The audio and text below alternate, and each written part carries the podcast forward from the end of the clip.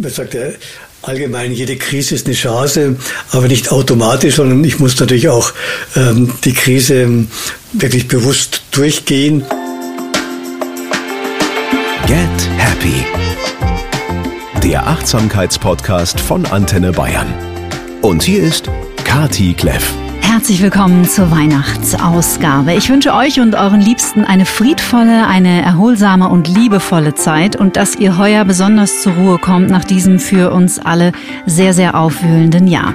Ich freue mich sehr, muss ich sagen, über meinen heutigen Gast, denn ich finde, kaum jemand schlägt die Brücke zwischen Achtsamkeit, zwischen Nächstenliebe, Selbstliebe, Wachstum, dem Glauben und dem Weihnachtsfest so galant, warmherzig und klug wie er. Sein bisheriges Wirken oder seinen Weg in zwei Minuten zusammenzufassen, würde ihm nicht mal im Ansatz gerecht werden. Deswegen versuche ich das erst gar nicht. Vielleicht nur ein paar Schlagworte. Geboren am 14. Januar 1945 im unterfränkischen Junkershausen, aufgewachsen in der Nähe von München, Doktor der Theologie, Benediktinerpater, Betriebswirt, Führungskräftetrainer, geistlicher Begleiter, internationaler Bestsellerautor. Notker Wolf, sein Abt in Münster-Schwarzach, sagt über ihn, seine Bücher haben Millionen Auflagen, er könnte sehr, sehr reich sein, aber er braucht für sich keine 50 Euro Bargeld im Monat. Seine tiefe Spiritualität basiert auf der Einsicht, dass man sich nicht an sich selbst vorbei zu Gott hinschwindeln kann. Herzlich willkommen, Pater Anselm Grün. Danke für die Begrüßung.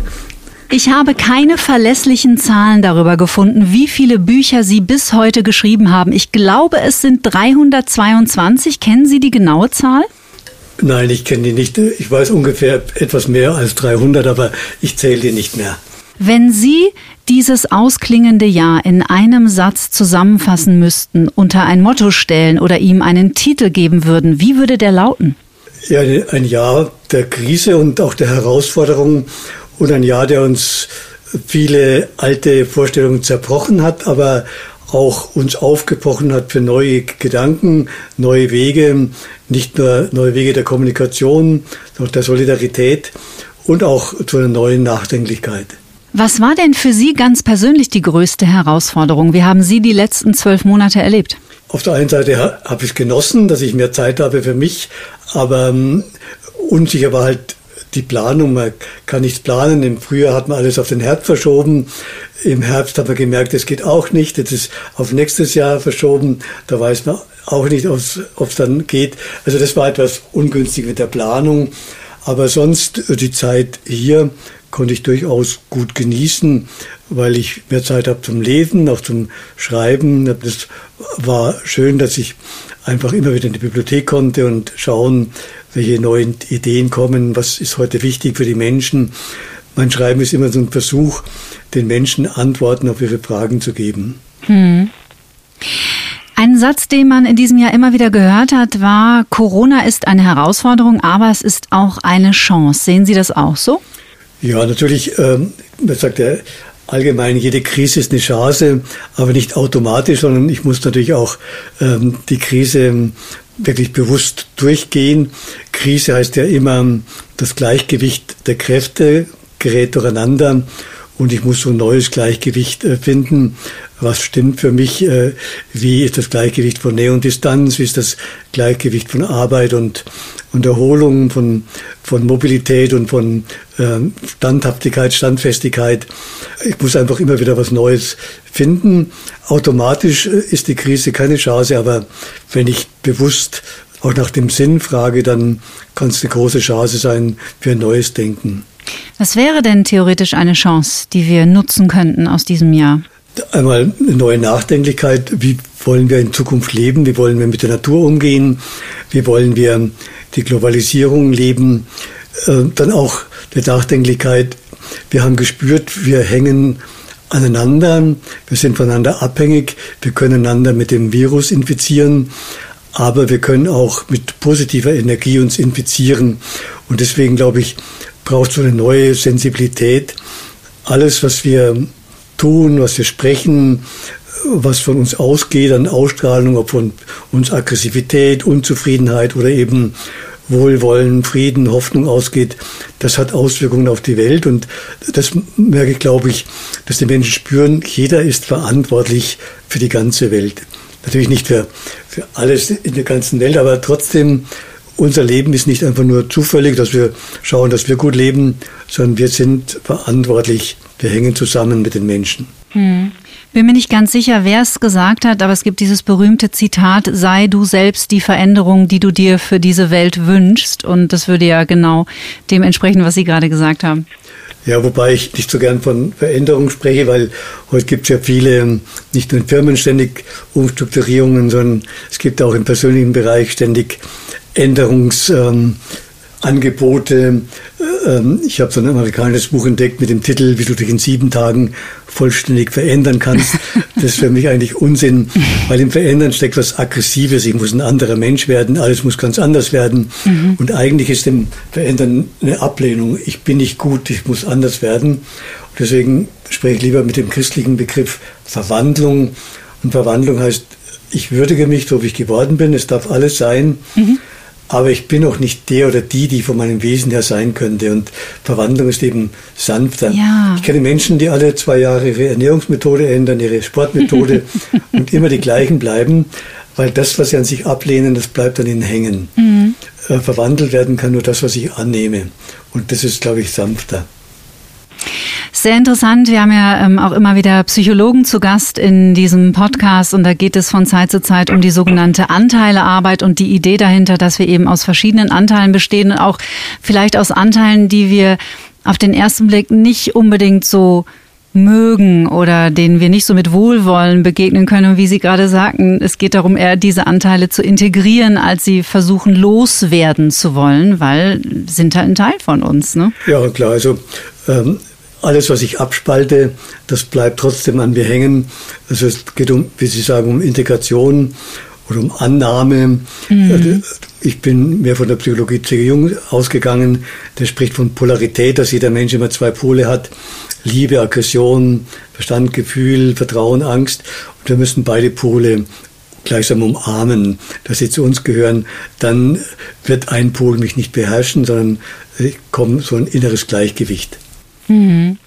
Ja, wir leben so ein bisschen in einem Zeitalter der Selbstoptimierung, gell? und dann geht es eben darum, dass man, wie Sie schon sagten, sich unbedingt verändern will und sich dann aber als vielleicht der Mensch, der man ist, nicht so gut annehmen kann. Also ja, die, die Selbstoptimierung, sozusagen ja, viele Psychologen, führt zur zum erschöpften Selbst. Vor lauter Selbstoptimierung ist man irgendwann überfordert und die Selbstoptimierung ist natürlich im Zeitalter der neuen Medien nochmal äh, schwierig geworden, weil jeder versucht, sich besonders gut darzustellen. Oh ja. Und dann hat der andere, der das liest, das ist Minderwertigkeitskomplex, ich bin doch nicht so gut oder man steigert sich dann gegenseitig hoch. Mhm. Man muss ständig sich unter Druck setzen, sich gut darstellen und wichtiger ist einfach gut zu sein, ja, einfach äh, mein Sein genießen und nicht ständig vom Darstellen leben.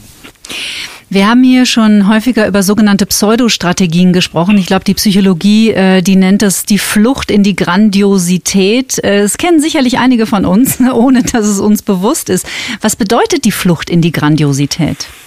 Gut, man will seine Durchschnittlichkeit nicht annehmen und ähm, flieht dann in die Grandiosität. Es kann im weltlichen Bereich so sein, dass zum Beispiel ein Mitarbeiter der nicht besonders gut ist, aber ähm, der hält sich für ein Genie. Äh, er kann hier nur sich nicht entfalten, weil der Chef so blöd ist und die Mitarbeiter ihn blockieren. Also er lebt in dieser Grandiosität und ähm, ich sehe es natürlich, diese Flucht in die Grandiosität auch am spirituellen äh, Bereich, dass ich mhm. ähm, meinen Alltag nicht richtig bewältige und deswegen lieber in äh, Spiritualität flüchte. Ich bin ja schon ganz friedlich und äh, äh ich stelle mich über andere. Zum Beispiel, eine Frau erzählte mir, wenn sie mit einem Mann was, äh, einen Konflikt besprechen will, dann weicht er aus, geht in den Keller und meditiert und das macht die Frau erst recht wütend, weil er ihr vermittelt, ich habe überhaupt keine Probleme, ich bin ganz in meiner Mitte, ich bin ein spiritueller Mensch, nur du bist so empfindlich. Ähm, das ist eine Flucht in die Grandiosität und das geschieht also in der in den eigenen Vorstellungen von der eigenen Größe, aber auch eben äh, im spirituellen Bereich. Hm. Glauben Sie, dass das, was uns Menschen in der Gegenwart quält, auch vielleicht besonders in diesem Jahr in vorderster Reihe häufig der Stress, den wir meistens dann auch noch gar nicht fühlen, so alt ist wie die Menschheit selbst? Natürlich, äh, die Menschheit war nie nur harmonisch, das waren immer Konflikte und immer Herausforderungen, Stress, Naturkatastrophen, Armut, Kriege, das war ja durchzieht die ganze Menschheit. Oder auch äh, Epidemien, Pestzeiten, mhm. das gab es ja auch ja. immer wieder, gerade im Mittelalter war das ja ganz extrem. Ähm, also es ist schon, wir haben gedacht, wir können alles handeln, wir können alles machen und diese Illusion, dass alles machbar ist, die ist jetzt äh, zerbrochen. Und die Frage, wie können wir mit mehr Demut, mehr Bescheidenheit diese Welt gestalten und uns selber auch gestalten. Sind Sie ja viel im Austausch auch mit Menschen und Menschen schreiben Ihnen, wenden sich an Sie, Sie treffen Menschen. Wo liegen die meisten Ängste? Mit was kommen die Menschen zu Ihnen? Viele haben Ängste, Ängste, das Leben nicht zu schaffen, Ängste, dass die Beziehungen äh, nicht tragen. Also ähm, viele tun sich schwer mit Beziehungen, mhm. ähm, die wirklich durchzuhalten. Dann Ängste natürlich auch vor der, vor der Zukunft, ähm, wird die, vor dem Klimawandel, wie wird die Zukunft sein? Äh, wird die Welt überhaupt noch lebenswert sein? Werden wir lebensfähig sein? Was hinterlassen wir unseren Kindern? Mhm. Das sind so Ängste, natürlich dann auch ganz existenzielle, finanzielle Ängste, gerade jetzt in der Corona-Krise. Schaffe ich meinen Beruf noch oder äh, muss ich irgendwann ähm, die Segel streichen? Das sind sehr existenzielle Ängste. Und dann ähm, das Gefühl von überfordert sein, was gibt mir Grund, was gibt mir Halt, wo finde ich so eine innere Quelle, aus der ich schöpfen kann, weil viele fühlen sich eher erschöpft. Sie erwähnen häufig den Zeitpunkt der Lebensmitte und ich habe mal eine Psychotherapeutin sagen hören, zwischen 40 und 50 erwischt es jeden. Das wäre ja praktisch die Lebensmitte. Was glauben Sie, woran das liegt? Gut, dieses der Begriff der Lebensmittel stammt auch von C.G. Jung, der hat das erste Mal darüber geschrieben, mhm. weil er sagt, es ist ganz normal, dass wir in der ersten Lebenshälfte ein Stück einseitig leben. Wir müssen uns durchkämpfen, wir müssen beruflich erfolgreich sein. Und dann in der Lebensmitte tauchen dann einfach die verdrängten Seiten auf, ähm, die verdrängten Emotionen. Wenn man alles mit dem Willen zum Beispiel gesteuert hat, auf einmal merkt man, ähm, Gefühle überschwemmen einen oder in, in Träumen kommen chaotische Dinge zum Vorschein, die einem die Sicherheit rauben. Mhm. Gerade in der Lebensmittel äh, leiden manche auch Depressionen, weil Depressionen sind auch ein Zeichen, ähm, da meldet sich etwas zu Wort und ich bin nicht mehr der, der alles in der Hand hat, der alles machen kann, sondern Lebensmittel ist immer auch die Herausforderung, nach innen zu gehen und zu spüren, äh, was will mir in mir leben. Auch hier gilt das Thema Verwandlung. Also ich soll würdigen, was ich gelebt habe. Also nicht sagen, das war alles schlecht, sondern es war gut, aber es war einseitig. Und was will jetzt in meinem Leben kommen, damit, damit ich in Gleichklang komme? Ja, Sie haben es schon gesagt, äh, Stichwort Emotionen, die angenehmen, die sind natürlich für uns alle leicht zu ertragen und die fühlen wir ja auch gerne. Die unangenehmen, die packen wir aber lieber über viele, viele Jahre weg. Wie haben Sie denn ganz persönlich gelernt, unangenehme Gefühle erstmal zu spüren und dann auch zuzulassen? Gleich habe am Anfang, als ich im Kloster war, habe ich sehr vom Willen gelebt und wollte alle Fehler überwinden mit Askese, mit Disziplin. Und dann hab, bin ich da sehr unsamt auf die Nase gefallen.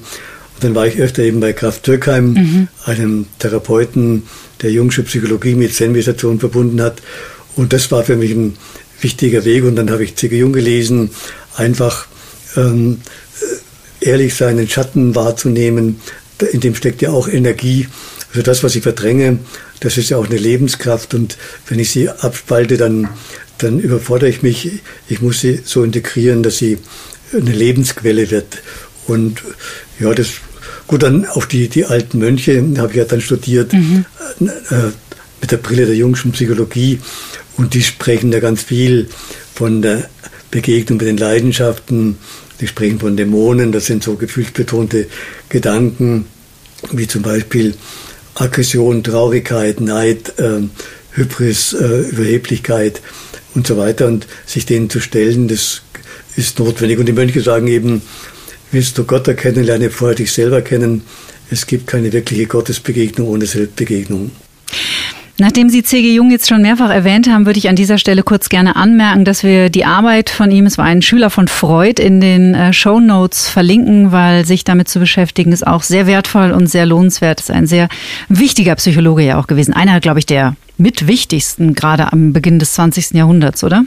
Ja, vor allem für mich war er wichtig, weil er im Gegensatz zu Freud, der ja fürs Religiöse nicht so eine Ader hatte, mhm hat Jung mit seiner Psychologie auch die Tür geöffnet, dass das Religiöse, die Symbole, die Rituale eine heilende Wirkung haben. Und das hat uns, ich bin ja 64 eingetreten und 68 haben wir auch gegen vieles rebelliert im Kloster. Und da war die Begegnung mit der jungschen Psychologie für uns eine Hilfe zu sagen, das ist nicht alles Unsinn, sondern da ist auch eine Weisheit in dieser alten Tradition. Mhm. Sie sind selbst studierter Betriebswirt und trainieren heute und schon seit vielen Jahren auch Führungskräfte. Wie passt das zusammen, Wirtschaft und Spiritualität? Wie begegnet sich das? Gut, ich bin Betriebswirt studiert aus Gehorsam, weil der Abt in Not war, der brauchte einen neuen Verwalter, weil der, äh, mein Mitbruder, der war schon Ende 60. Ähm, aber dann musste ich mich erst durchringen, also dann habe ich es ganz gemacht und dann habe ich gemerkt, ja, man kann durch die gute Zusammenarbeit auch das Klima in einer Gemeinschaft verändern.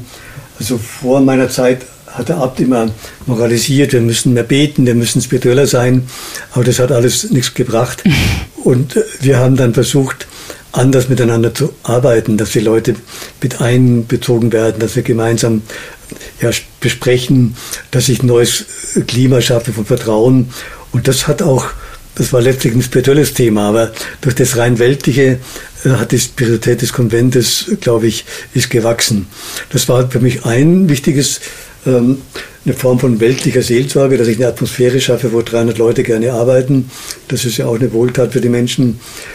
Und ähm, das andere, natürlich mit Geld kann man alles verhindern. Man kann immer sagen, man hat kein Geld.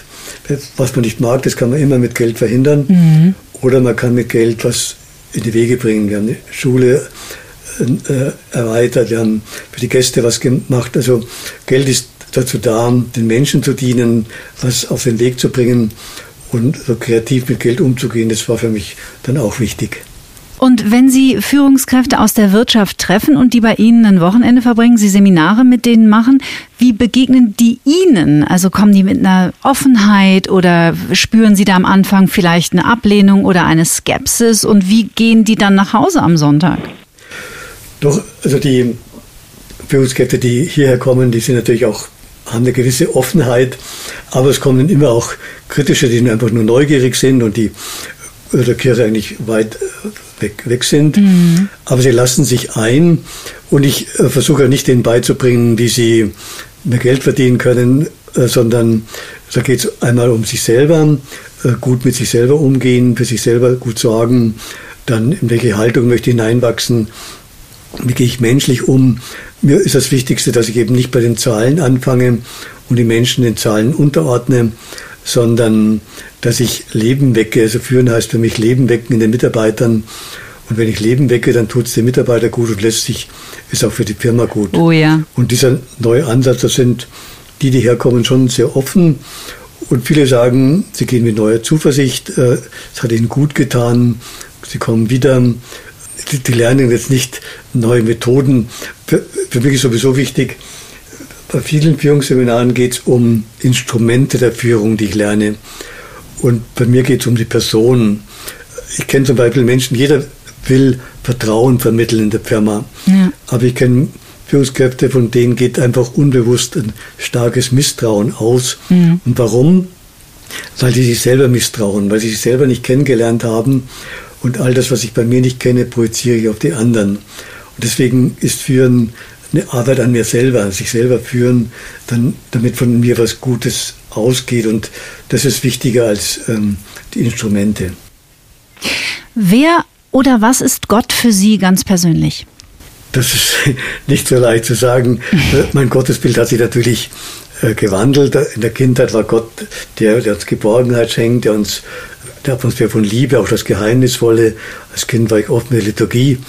Dann in der Jugend war Gott der Fordernde, der mich herausfordert, an mir zu arbeiten. Mhm. Heute ist Gott für mich eher der vor dem ich nicht ausweichen kann, wo ich der einen Wahrheit begegne, aber auch der Gott, der mich frei macht, frei macht von diesem Kreisen um mich selber. Und ähm, hier lebt Gott natürlich verschieden.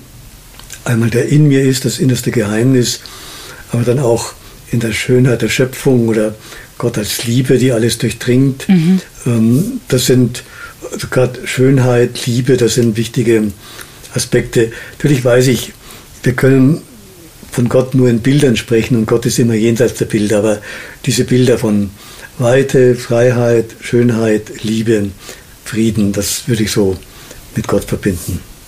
Mhm.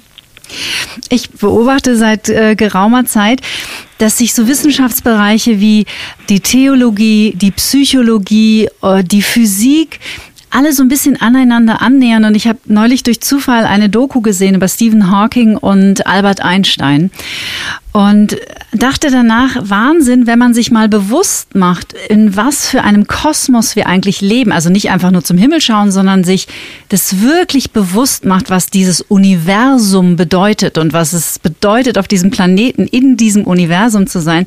Wie können wir ernsthaft annehmen und glauben, dass wir Menschen die größte Instanz sind, die in diesem Kosmos existiert. Ja, also ich denke, die Naturwissenschaft, gerade die Quantenphysik, oh, aber ja. auch die Astronomie, mhm. die ja unendliche Räume uns erschließt, ähm, die zwingen uns natürlich auch ähm, unsere Sprache von Gott äh, zu überprüfen. mein Bruder ist ja Quantenphysiker und mit ihm habe ich auch ein Buch geschrieben. Äh, das ist mir wichtig, dass eben Geist und Materie nicht so getrennt sind, wie wir bisher gedacht haben, sondern dass unser Geist ja bis in die Materie hinein wirkt.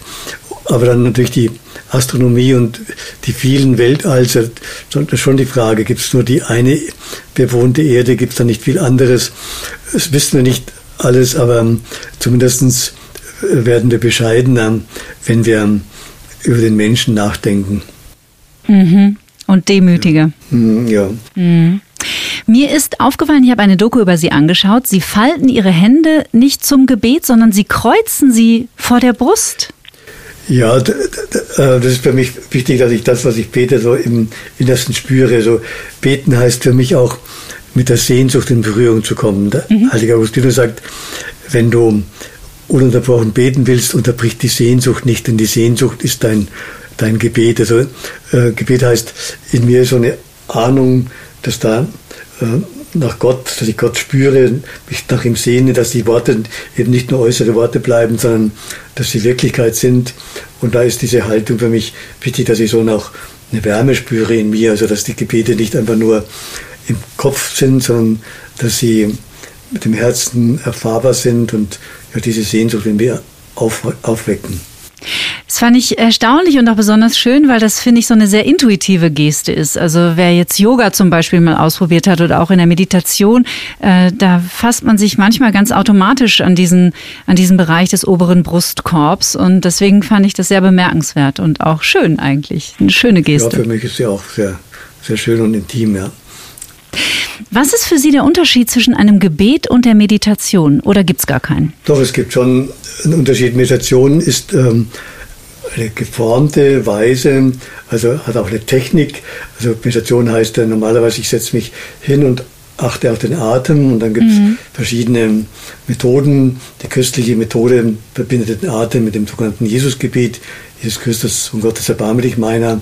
Im Zen macht man nur das Schweigen oder man zählt den Atem, dass man von allen Bildern wegkommt. Das ist eine Form, die man machen kann. Natürlich das Ziel ist ja auch dann in diesen inneren Raum der Stille zu kommen ähm, und ähm, da Gott in sich zu erfahren. Beim Gebet heißt, dass ich mich ungeschützt einfach vor Gott hinsetze, zum Beispiel auf eine Bank oder in der Kirche oder in meinem Zimmer und einfach erstmal hochkommen lasse, was hochkommt. Also ich darf alles kommen.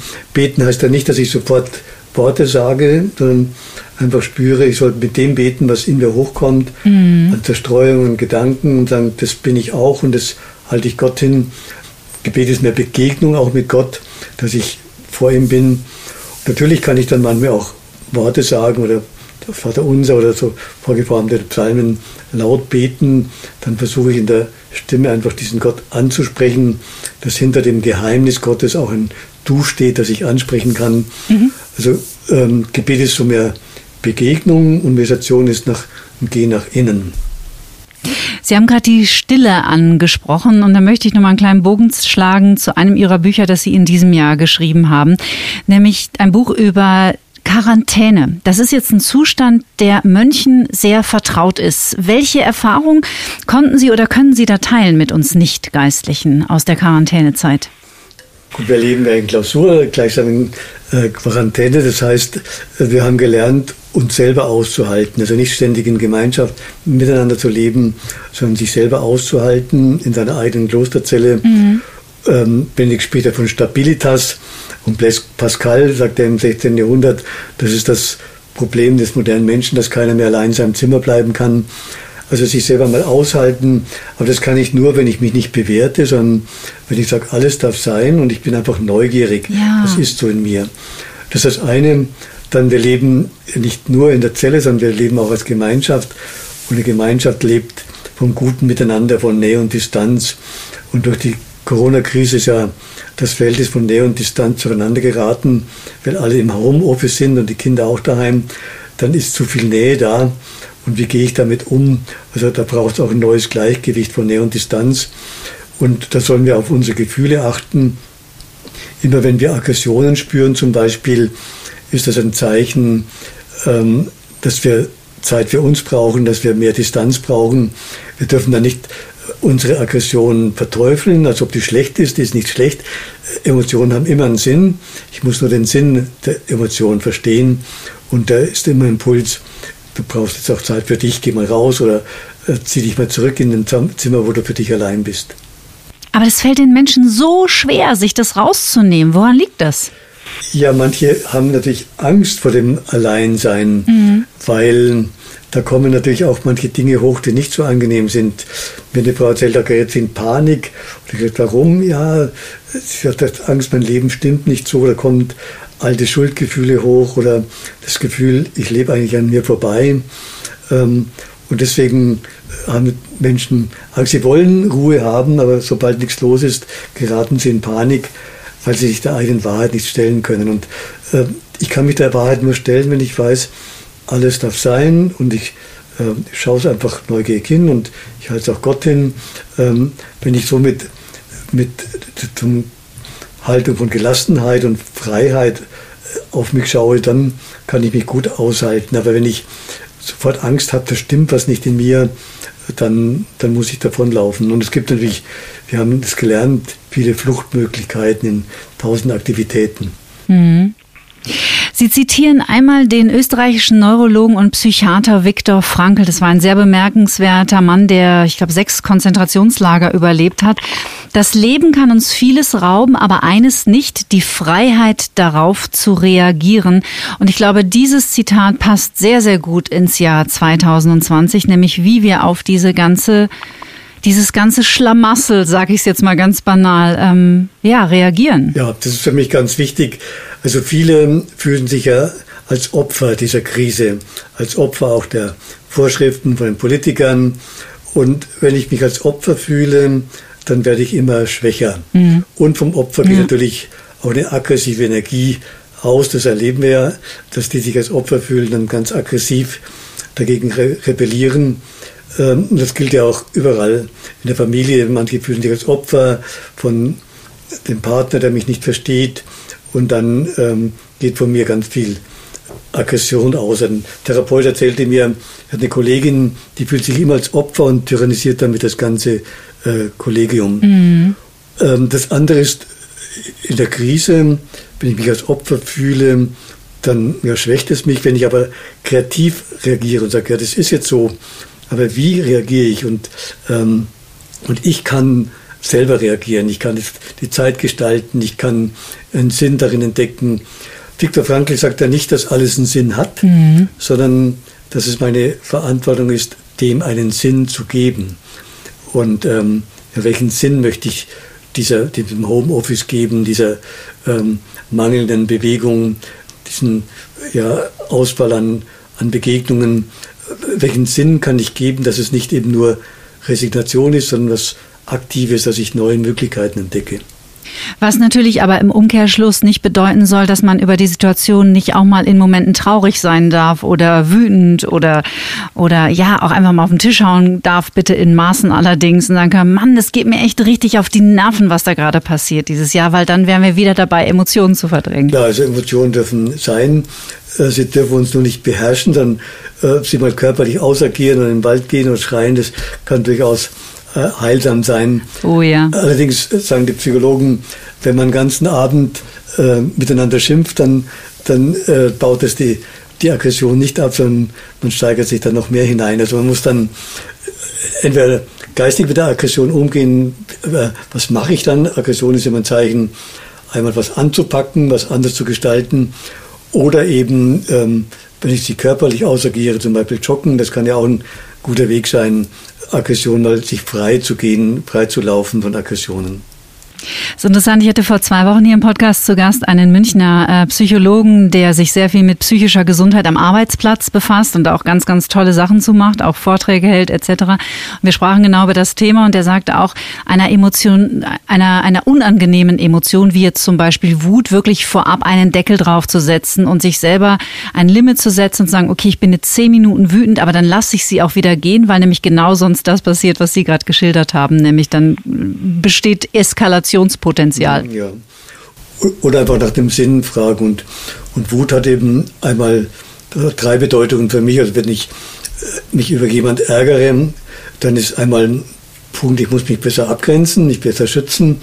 Zweitens, ich ärgere mich, wenn was schief läuft, dann muss ich es besser anpacken, was eine neue Lösung finden.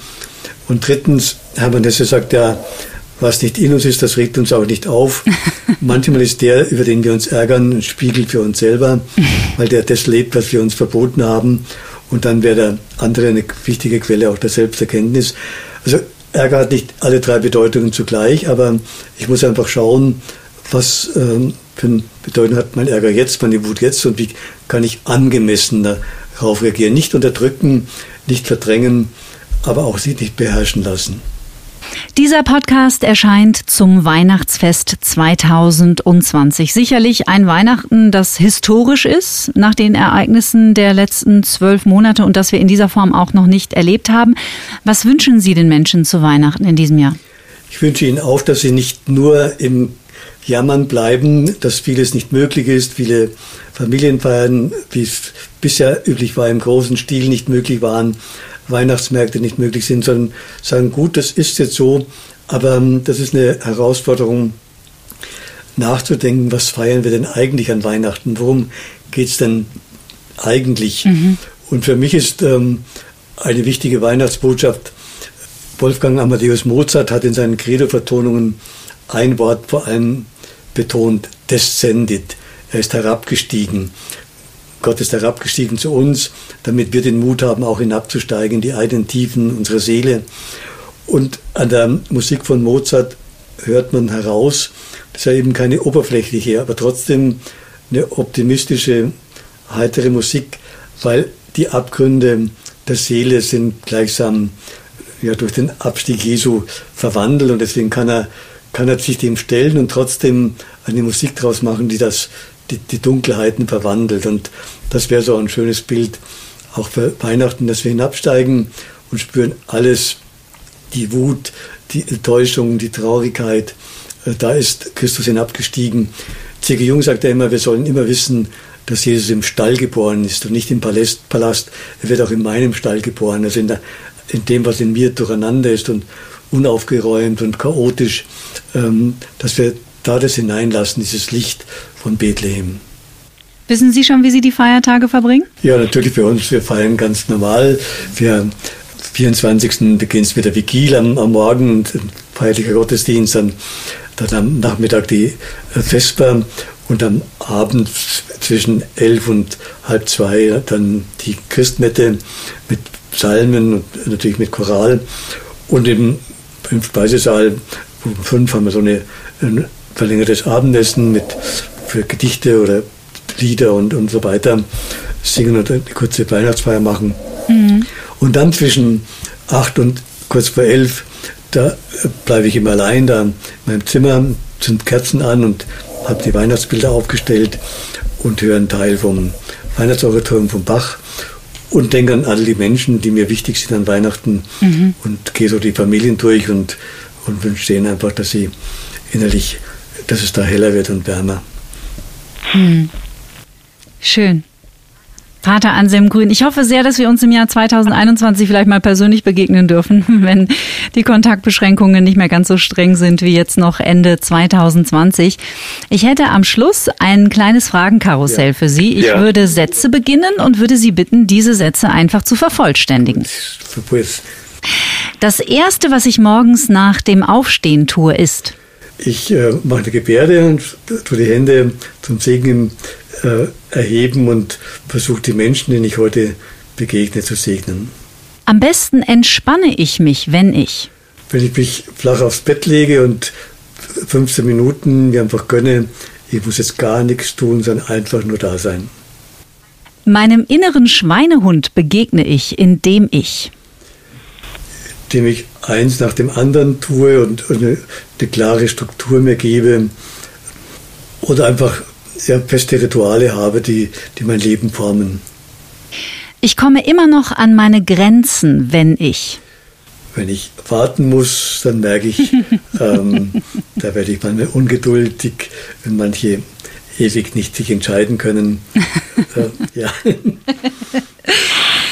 Bevor ich schlafen gehe, halte ich auch äh, die Hände in Form der Schale Gott hin und bringe den Tag Gott hin und sage, ich äh, denke nicht nach, hätte ich doch, wäre ich doch, sondern ist einfach so, wie es ist und ich lasse los und denke, es ist gut so. Als ich 20 war, dachte ich. Dachte ich, ich könnte ein großer Wissenschaftler werden und Theologe werden. Hat ja fast geklappt, also würde ich mal sagen, nicht weit davon entfernt. Ja, Wissenschaftler bin ich nicht, nicht geworden. Äh, und die typischen Theologen, die halten mich für nicht für einen Theologen, sondern für einen spirituellen Schönschreiber. es gibt Schlimmeres, finde ich, als diese Welt schön zu ja. schreiben. Ja. Ich wünschte manchmal, ich hätte früher gewusst, dass. Dass es wichtig ist, ähm, eben nicht nur Ideale zu verfolgen, sondern die eigene Wahrheit anzuschauen und, und barmherzig mit sich selber umzugehen. Was diese Welt dringend braucht, ist Solidarität und Barmherzigkeit und ein Gespür für ein Mitgefühl mit den Menschen und mit der Natur. Achtsamkeit bedeutet für mich ganz im Augenblick sein und das, was ich tue, bewusst tun. Und Achtsamkeit ist auch die Gedanken, die kommen, anschauen, aber weiterziehen lassen und jetzt in diesem Augenblick sein. Und zum Schluss, Liebe ist. Liebe heißt für mich Verbundenheit, dass ich mich verbunden fühle mit den Menschen. Liebe ist auch ein Gefühl von Wohlwollen, von, ähm, ja, auch von Mitfühlen, dass ich gute Gefühle dem anderen äh, zuströmen lasse. Mir haben Sie eine Menge guter Gefühle zuströmen lassen in den letzten 40 Minuten. Ich äh, schenke Ihnen ein Lächeln aus der Ferne und bedanke mich wirklich von ganzem Herzen fürs Gespräch. Ich bin sicher, ich war nicht die Einzige, die jetzt ein Lächeln im Gesicht hat, die uns zugehört hat.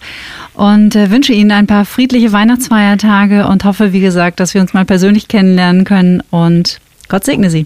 Gut, und Ihnen auch herzlichen Dank. Es war ein angenehmes Gespräch mit Ihnen. Was für ein wunderbarer, herzenswarmer und kluger Mensch. Genau das Richtige für die Weihnachtsfolge.